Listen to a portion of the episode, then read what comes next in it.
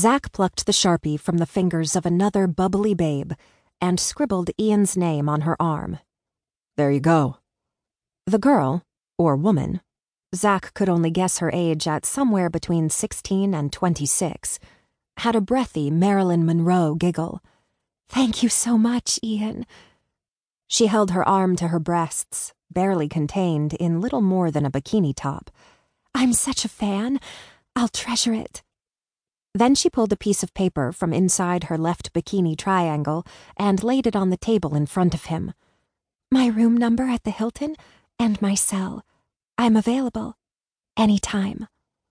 Zach smiled and nodded, the same way he had with all the other women. You're so much nicer than everyone says, she said, before she bopped away. Zach caught Malo's gaze. A local hired by the studio as a member of Ian's security team, Malo read Zach's silent message and stepped in front of the table, steering the girls away. We're taking a break, ladies, who said you could have a break? Tucker jibed from beside him. Tucker, Josh, and Grace had spent the last three hours either making fun of him for agreeing to this or chatting about everything from their childhoods to travel. Zach lifted his beer and finished it off, then looked at his watch. I've got just under an hour to take a permanent break from this bullshit. You're giving Ian his money's worth, Grace told him. She and Josh had only been married a few months, and she'd come on the trip so they could squeeze in a quasi honeymoon.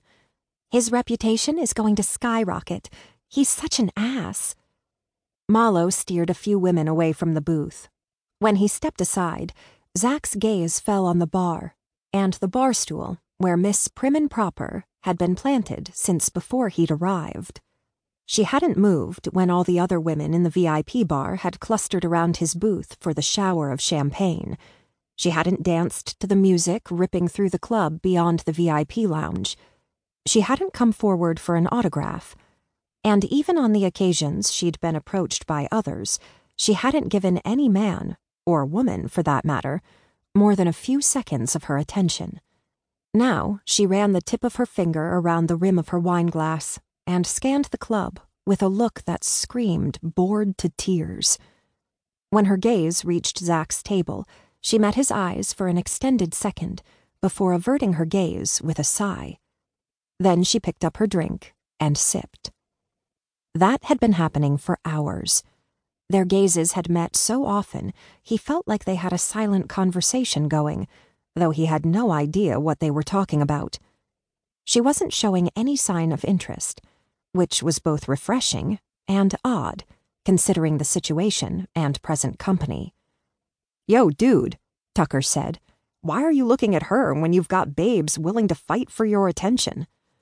These aren't babes, Zach said, looking around. They're fucking groupies. And they were all so damn young.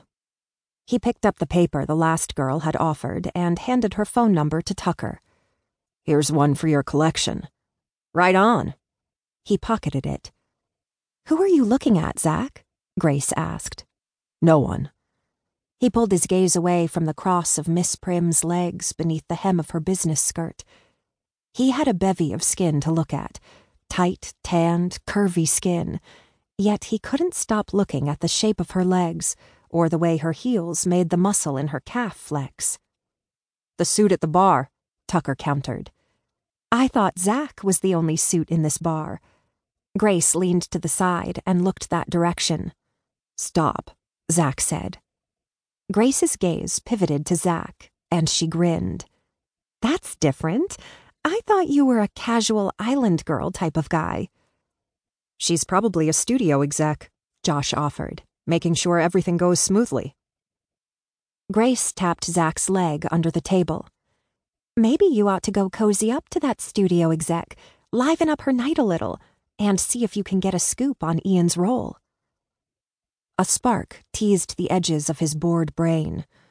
That idea actually has merit. You sound surprised. Lots of my ideas have merit. Ask Josh. Absolutely, Josh answered, without provocation, then tilted his head and kissed his bride's neck.